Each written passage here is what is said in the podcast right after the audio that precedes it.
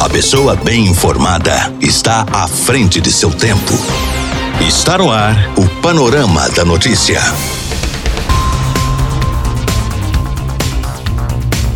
Uma boa tarde para você que nos acompanha. Hoje, sexta-feira, 26 de fevereiro de 2021, está no ar o nosso Panorama da Notícia, atualizando o que é informação em Rio Paranaíba e em toda a região para você. Eu sou Gilberto Martins e a partir de agora eu te passo companhia aqui na sua Rádio Paranaíba. Fique ligado e muito bem informado. Nesta edição do Panorama da Notícia, você vai saber que. Rio Paranaíba confirma mais cinco casos de coronavírus. Jovem fica ferido depois de perder controle e tombar caminhão carregado de arroz em Lagoa Formosa. Anexo do hospital de campanha já está pronto para começar a receber pacientes de coronavírus. E ainda, Cicobi Credicarpa atinge marca de aproximadamente 19 milhões em ganho social. Isso e muito mais a partir de agora do seu Panorama da Notícia. Um novo som, o mesmo conceito. Rádio Paranaíba. Rádio Paranaíba. Rio Paranaíba é notícia. Mais cinco novos casos do novo coronavírus foram registrados nas últimas 24 horas em Rio Paranaíba. Os dados estão no boletim desta quinta-feira, que apontam que os casos confirmados subiram para 768 e destes, 54 são casos ativos. 14 pacientes se recuperaram e receberam alta do isolamento, fazendo com que o número de pessoas recuperadas subisse para 699. 43 pessoas estão aguardando o resultado do exame que detecta o vírus e 253 estão sendo monitoradas pela equipe de saúde com síndrome gripal ou por terem contato com pessoas que testaram positivo. Um paciente segue internado na ala clínica e três óbitos sob investigação do Estado.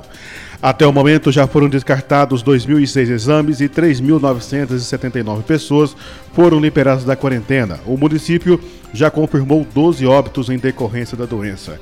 Em Guarda dos Ferreiros, dados confirmados seguem sem alteração, com um caso ativo e apenas um paciente sendo monitorado pela equipe de saúde. Até o momento, na comunidade, foram liberadas 1.269 pessoas da quarentena. Música, informação, informação. A credibilidade está no ar. Rádio Paranaíba. Rádio Paranaíba. Rádio Paranaíba. Destaques da região do Alto Paranaíba. O Cicobi Credicarpa atingiu a marca de 18 milhões 739 mil e 262 reais em ganho social por associado em 2020.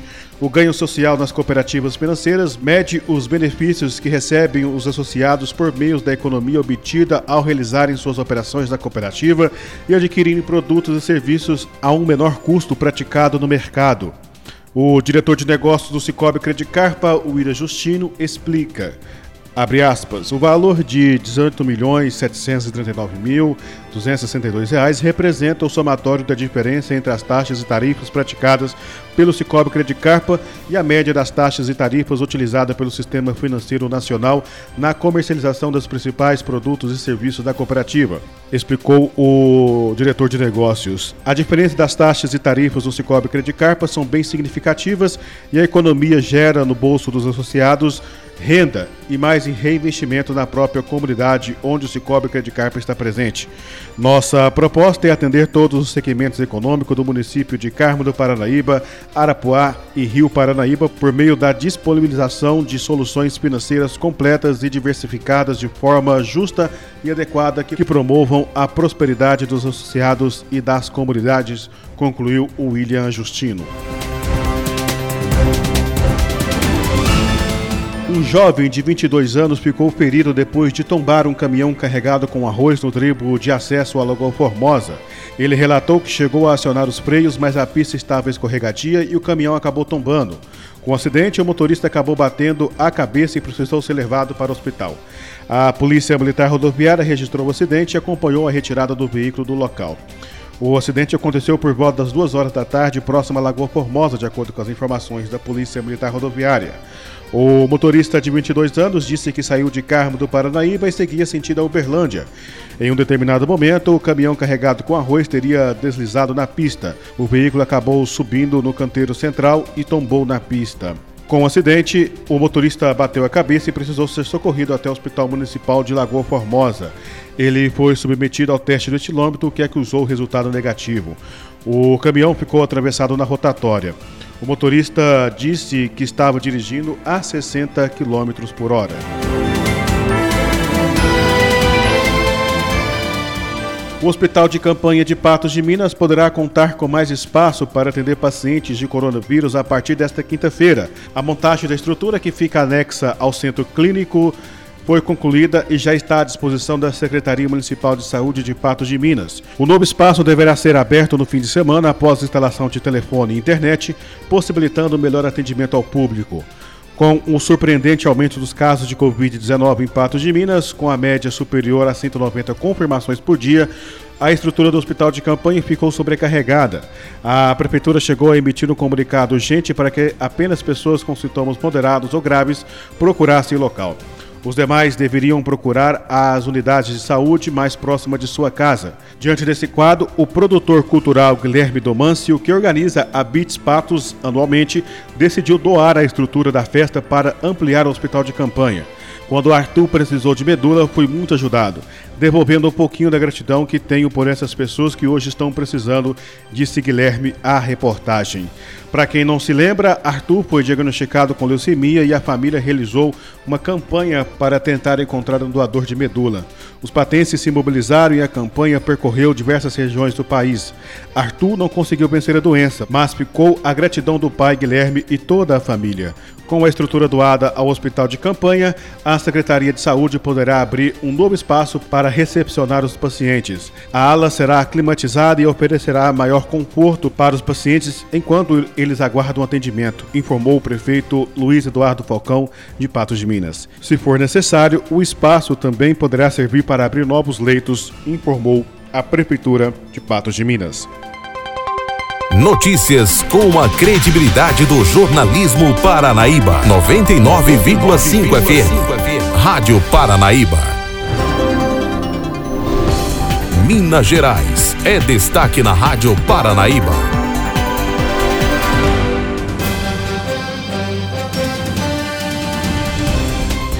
Haddad e Calil diz que não conversaram sobre as eleições do dia 22 durante encontro em BH.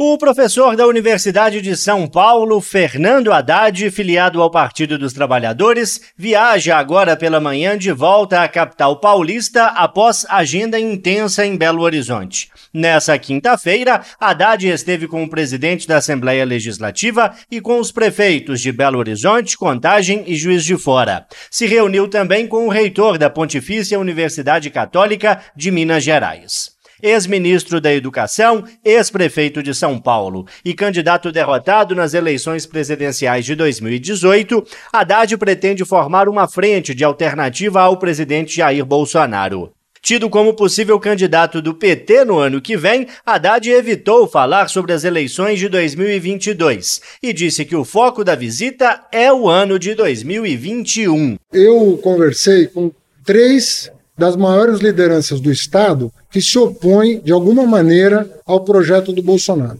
Visitamos a Marília em Contagem, teve reunião com a Margarida e o prefeito Calil. Então, eu estou conversando não é com o Calil, estou conversando com aquelas pessoas que têm uma contribuição para um projeto alternativo. O presidente da Assembleia, tivemos agora há pouco com ele. Então, estou falando aqui de quatro autoridades recolhendo subsídios e oferecendo uma contribuição. Esta é a segunda visita de lideranças políticas nacionais em menos de um mês. No início de fevereiro, o prefeito de BH recebeu o presidente nacional do PDT, Carlos Lupe. Em conversa com jornalistas, Alexandre Calil se disse um político sem rótulo e reforçou a fala de Haddad de que o encontro não tratou das eleições de 2022. Calil fez questão de pontuar pontos em que concorda concorda e outros em que discorda do PT. Olha, gente, não adianta quererem me rotular. Eu recebo aqui quem quiser vir será muito bem-vindo. Essa prefeitura teve aberta duas vezes para o Bolsonaro, teve aberta para o Lupe, teve aberta para a Marina, teve aberta para todos. Então não adianta querer me rotular. É uma deferência que vieram aqui fazer para tratar de temas nacionais importantes. Foi uma conversa gentil, não se tratou de 2022, né? Porque isso não é hora. Agora, nós concordamos e discordamos. Eu falei aqui. Eles são contra o Banco Central ser independente. Eu disse aqui claramente que eu sou a favor. Questionado pela Itatiaia, o prefeito Alexandre Calil revelou qual é seu papel no cenário político nacional. Calil apontou dificuldade para cumprir o percentual obrigatório de investimento na educação e defendeu o fim da obrigatoriedade de gastos com saúde em 15% e educação em 25%, argumentando que o percentual somado de 40% seja o obrigatório para as duas áreas conjuntamente. Deixa eu te falar o meu papel. É ligar para as lideranças nacionais para dar solução e para dar praticidade no projeto. Inclusive falei aqui que eu acho que os 40%, que é 15 mais 25 da saúde e da educação, poderiam ficar atrelados à saúde e educação de acordo com a necessidade do município. Diversas lideranças petistas participaram da reunião, como a presidente nacional da legenda, Gleisi Hoffmann, o presidente estadual do PT, Cristiano Silveira, e até o ex-prefeito de BH e ex-governador, Fernando Pimentel. Presidente nacional do Partido dos Trabalhadores, Gleisi Hoffmann, que é deputada federal pelo Paraná, analisou a proposta que tramita na Câmara Federal, que pretende impedir prisões de parlamentares determinadas por um único ministro do Supremo Tribunal Federal. Tem coisas importantes ali que corrigem desvios legais e constitucionais, não só em relação à imunidade, mas em relação à elegibilidade, em vários pontos que eu acho que nós precisamos debater e fazer alteração. Agora, o modo como está sendo colocado no Congresso e o fato deles quererem alterar o artigo 53 da Constituição, ou seja, tirando a jurisdição, né, poder judiciário, a verificação de crime, nós somos contra. Se tiver possibilidade de negociar, porque obviamente nós também não temos voto para enfrentar, nós queremos negociar exatamente mudando esse artigo. Repórter João Felipe Lolli. Fundação Renova não cumpre prazo de entrega de casas aos atingidos da tragédia de Mariana. As mais de 500 famílias que ficaram desabrigadas após a tragédia do rompimento de uma barragem em Mariana estão cada vez mais frustradas. A Fundação Renova, responsável pelo processo de reparação de danos e reassentamento dos atingidos, não vai cumprir neste sábado com o prazo estabelecido pela Justiça para a entrega das casas, o que, segundo Gladstone Figueiredo, coordenador do projeto de assessoria técnica aos atingidos, essa situação vem adoecendo cada vez mais as pessoas que foram atingidas naquela tragédia. Essas famílias encontram num estado de extrema vulnerabilidade há mais de cinco anos vivendo fora de suas casas e lutando para ter ressarcido o seu direito à moradia. Os entraves relativos a esse processo de reassentamento, eles remontam desde a compra do terreno, quando as empresas eh, adquiriram terrenos menores do que a capacidade necessária para contemplar todas as famílias que foram atingidas pelo rompimento. E ao longo desses cinco anos, várias e várias situações promoveram esse tipo de atraso, configurando aí uma, uma, uma má vontade, para dizer no mínimo, das empresas para reparar o direito à moradia dessas famílias atingidas. Atualmente, as empresas vêm elencando, por exemplo, o discurso de que a pandemia teria causado o atraso no reassentamento o que não representa a verdade, uma vez que relatórios públicos da Renova de 2019 já apontam uma série de gargalos que representariam um atraso na entrega dos reassentamentos. Essas famílias estão extremamente adoecidas, vários casos de depressão, de uso de medicamentos e até mesmo de tentativa de suicídio. As famílias têm se mobilizado, têm discutido muito com, com nós da assessoria técnica e com o Ministério Público no sentido de buscar soluções é, para que efetivamente esse direito seja restituído. A multa estabelecida pelo Poder Judiciário com relação ao atraso do reassentamento, ela pode e deve ser revertida para um fundo é, que seja também voltado para a restituição dos, direitos dos atingidos. Né? Isso é um ponto importante a ser considerado e que deve ser levado em conta pela Justiça nesse processo aí. E em nota, a Fundação Renova disse que permanece dedicada às obras dos reassentamentos com a previsão de um investimento de um bilhão para 2021. O valor refere-se a todas as modalidades de reassentamento, englobando as construções dos novos distritos de Bento Rodrigues, Paracatu de Baixo e Gesteira. Ainda segundo a nota, o avanço da infraestrutura, priorizado dentro do plano estratégico de prevenção contra a Covid-19, permitirá a aceleração da construção das residências das famílias atingidas. Repórter Mônica Miranda. Pazuello demonstra preocupação com o avanço da Covid-19 no país.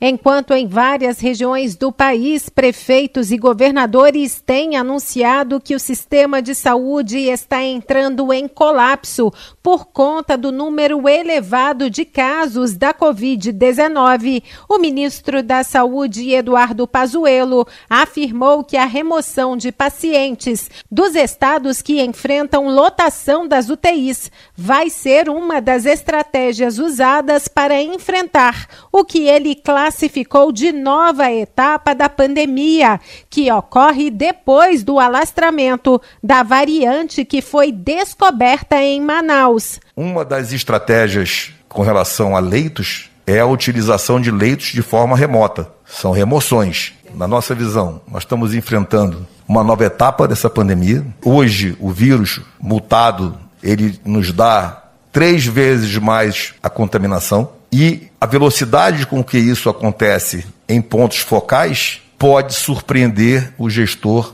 em termos de estrutura de apoio. Essa é a realidade que nós vivemos hoje no Brasil. Não está centrado apenas no norte e no nordeste, como nós vimos no ano passado. Hoje você vê outros momentos, outros locais que em momentos passados ainda não estavam impactados nessa época do ano, estão impactando agora. E nós precisamos estar alertas e preparados para isso. O ministro Eduardo Pazuello se reuniu para tratar do agravamento da pandemia de coronavírus com os conselhos de secretários de saúde dos estados e municípios. Para enfrentar o aumento do número de casos, ele afirmou que vai atuar com atendimento imediato na unidade básica de saúde, estruturação em capacidade de leitos e vacinação sobre a remoção de pacientes com Covid-19 de um estado para o outro, o presidente do CONAS, Conselho Nacional de Secretários Estaduais de Saúde, Carlos Lula, falou que a medida enfrenta dificuldades porque várias localidades estão atingindo o seu limite de internação em leitos de UTI. A gente termina a contabilidade tendo feito o transporte de mais de 600 pacientes do estado do Amazonas para outros estados e mais de 60 pacientes do estado de Rondônia para outros estados. Hoje a gente já teria uma dificuldade bem maior de conseguir fazer esse transporte entre os estados, porque todo mundo está no seu limite. De Brasília, Gabriela Speziale. Com recorde de mortes pela Covid-19 em 24 horas, o norte de Minas amplia restrições. Às vésperas de junto à região leste voltar à onda vermelha neste sábado, o norte do estado continua registrando um número diário crescente de óbitos e de casos de Covid-19. A preocupação é também quanto à ocupação dos leitos hospitalares. Referência na região, a Santa Casa de Montes Claros, por exemplo, atingiu o limite de capacidade para atendimento a pacientes suspeitos e confirmados para a doença. Um plano de contingência interno foi ativado Pessoas com sintomas gripais só voltarão a ser atendidas assim que a situação se regularizar. Só ontem, segundo a secretária municipal de saúde Dulce Pimenta, foram 12 óbitos confirmados, três deles de outros municípios. Entre os nove de Montes Claros, há uma criança de um ano que também perdeu a vida por causa da Covid-19. É a segunda vítima nessa faixa etária desde o início da pandemia aqui na cidade. Em dois dois dias nós tivemos um aumento aí da taxa de ocupação de leitos de UTI Covid de uma média de 50% para 80%. O impacto disso foi o aumento da mortalidade, da letalidade de Covid no nosso município. De qualquer maneira, é um número de óbitos que nunca tivemos em registro durante esse um ano de pandemia. Montes Claros, com esses dados apresentados, contabiliza 289 mortes. A macro-região norte, segundo a Secretaria de Estado de Saúde, 732. De acordo com o promotor de justiça, coordenador de saúde da região norte, Daniel Lessa Costa, a situação é muito complicada por aqui. No intervalo de quatro dias, nós saímos de uma situação confortável para uma situação muito crítica. Se a doença continuar se alastrando na velocidade que está atualmente, é possível chegar no ponto de não ter assistência, não ter como atender a população que necessita. Já vimos essa situação no norte do país, estamos com uma situação muito complicada no Triângulo Mineiro e Montes Claros, que era uma situação mais confortável, por assim dizer, chegou numa situação bastante crítica. Aqui em Montes Claros, o presídio regional, após cinco meses, voltou a suspender as visitas para evitar a propagação do coronavírus na unidade prisional. Desde ontem, o toque de recolher já está valendo na cidade entre 10 e meia da noite e 5 da manhã por um período de 10 dias. O tenente-coronel Adriano Freitas, chefe do Estado-Maior da 11ª Região de Polícia Militar, enfatizou a importância da conscientização dos moradores. Haverá aumento de efetivo, haverá um suporte maior às atuações da Guarda Municipal através da Prefeitura, no sentido de que essa não seja uma norma em branco. A gente tem que internalizar que normas que são discutidas pelos órgãos dirigentes do município e que significam bem-estar para a sociedade, elas têm que ser cumpridas. E a partir de 1 de março, durante nove dias, haverá lockdown em Espinosa. Quase todas as atividades serão suspensas. Haverá inclusive toque de recolher de 8 horas da noite às 5 da manhã. De Montes Claros, repórter Osmar Macedo. Não é só ICMS. Se a alta do dólar continuar, combustíveis vai ter aumentos sucessivos, alerta professor. Redução de impostos sobre os combustíveis, já anunciada pelo governo federal, é mais um cala-boca para tentar acalmar os ânimos de quem pensa em fazer a greve envolvendo os transportadores de combustíveis, mas só por agora que esse sossega-leão vai dar certo, porque depois de um tempo tudo volta a subir. A opinião é do professor de economia, Felipe Leroy. O anúncio do governo para redução dos tributos federais sobre combustível, na minha concepção, foi apenas uma, uma forma de esfriar mesmo os ânimos, tentando evitar uma, uma possível nova greve dos caminhoneiros. Porque o fato gerador do aumento do preço dos combustíveis nas bombas não é só carga tributária. Temos um efeito do aumento do preço do petróleo no mercado internacional. Então, se esse anúncio é mais um sossega-leão, né, para acalmar os ânimos de quem pensava em fazer a manifestação, em quem pensava em paralisar as estradas, o senhor acha mesmo que o governo federal vai conseguir atingir esse objetivo, então, de abortar a greve dos caminhoneiros? O governo vai sim atingir o objetivo, porque o efeito de redução vai ser imediato. Na hora de tirar o tributo, vai chegar mais barato, um pouco mais barato, talvez alguns centavos mais barato do que está hoje. Óleo diesel, gasolina. Então, isso vai realmente acalmar um pouco os ânimos aí dos caminhoneiros. O problema é no médio e longo prazo. Se a gente continuar tendo alta do dólar, nós vamos ter aumentos sucessivos no preço do, do, dos combustíveis, e isso pode ser um problema a ser resolvido no futuro, pode ser um gargalo aí, pode gerar um motim, uma nova greve, um colapso na nossa economia, principalmente diante de um, de um período como esse complexo, que é o período de pandemia. O professor de economia aponta, na opinião dele, a quanto que deve chegar o preço do litro da gasolina, por exemplo, depois que esse cenário todo tiver passado. Se a gente continuar com esse cenário de fuga de capitais, com o preço do dólar subindo e, e a vacinação ainda não ocorrendo, a possibilidade de ficar acima dos 5 é muito alta. Acima dos 5 reais. É um problema. Falamos com o economista Felipe Leroy, repórter Camila Campos.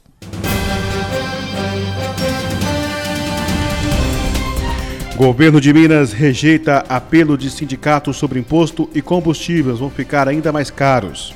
Já divulgada a tabela com novos preços que servem de base de cálculo do ICMS, o que faz encarecer ainda mais a vida dos mineiros. Os novos valores começam a valer mesmo a partir de segunda-feira que vem. Esses valores recaem sobre a gasolina e também outros combustíveis, a exemplo do diesel e do etanol. A previsão do prazo para o efeito nas bombas ainda é incerto, porque depende do estoque de cada posto de gasolina. Certo é que os combustíveis, a partir de segunda-feira, já chegam aos postos já com os novos tributos. Esta análise é feita agora por Carlos Guimarães, presidente do Minas Petro, o sindicato que representa donos de postos de gasolina de Minas Gerais. Sim, é verdade.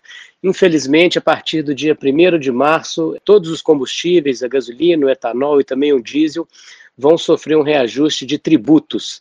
Na verdade, a alíquota do tributo, né, a alíquota do CMS, permanece a mesma, mas o que muda é o preço médio ponderado, que é por onde o governo aplica a alíquota. Então, em função dos recentes aumentos da refinaria, o governo vem, faz uma pesquisa de preço do mercado e aumenta também o preço médio que ele cobra sobre os tributos. Né? Então, foi divulgada pelo Estado essa nova alíquota e, infelizmente, já vem mais custo para os postos de combustíveis e também mais custos para os consumidores. Né? E foi feita alguma tentativa para evitar esta situação, porque o ICMS não aumenta desde 2019, mas agora veio esse reajuste do PMPF, né? esse preço médio ponderado ao consumidor consumidor final, que serve, na verdade, de referência para saber o quanto de imposto estadual terá o litro da gasolina, por exemplo, mas também acaba recaindo sobre outros combustíveis, como o etanol também e o diesel, né? É, o Minas Petro repudia esse aumento de carga tributária nesse momento tão complicado, tão difícil da,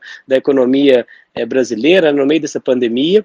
É, essa semana a gente tinha mandado uma correspondência para o governador e para o secretário de Fazenda pedindo um congelamento dessa tabela de PMPF por seis meses. Né? Não tem razão para o governo, neste momento, aumentar a carga tributária sobre os combustíveis. Eles, o governo alega que não, tá, não está aumentando a carga tributária, que a alíquota permanece a mesma. Né? No caso da gasolina, 31%. É a segunda maior alíquota do Brasil realmente a alíquota permanece a mesma, mas o preço médio que eles cobram, é que eles fazem uma média dos preços dos postos no estado, isso sim estão aumentando e com isso aumenta diretamente o custo do combustível. Então, a nosso, nosso pleito não foi atendido e, infelizmente, a partir do dia 1 temos nova carga tributária no estado de Minas Gerais.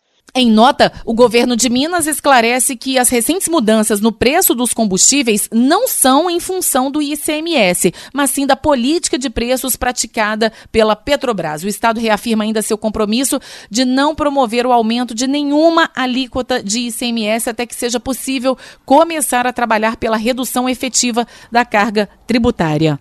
Agora, quanto ao PMPF, ainda segundo o Estado, ele é atualizado mensalmente, se levando em consideração os preços praticados pelos postos revendedores em todas as regiões do estado. O resultado da pesquisa, feita pela Secretaria da Fazenda, é baseado em notas fiscais emitidas por mais de 4 mil postos revendedores distribuídos em Minas. Repórter Camila Campos. Esta é a Rádio Paranaíba FM 99,5. Rio Paranaíba. Telefone WhatsApp 34 3855 9195. Paranaíba FM. A sua a voz. Sua voz. Por aqui não tenho mais tempo, nós voltamos amanhã com mais informações de Rio Paranaíba e toda a região no nosso Panorama da Notícia. A você que esteve ligado conosco, nosso muito obrigado. Fique agora com a segunda edição do Jornal da Itatiaia, trazendo as últimas informações de Minas, do Brasil e do mundo para você. Fique ligado e muito bem informado. Uma ótima tarde para você. Até amanhã. Final do Panorama da Notícia. Agora você já sabe o que está acontecendo no Brasil e no mundo.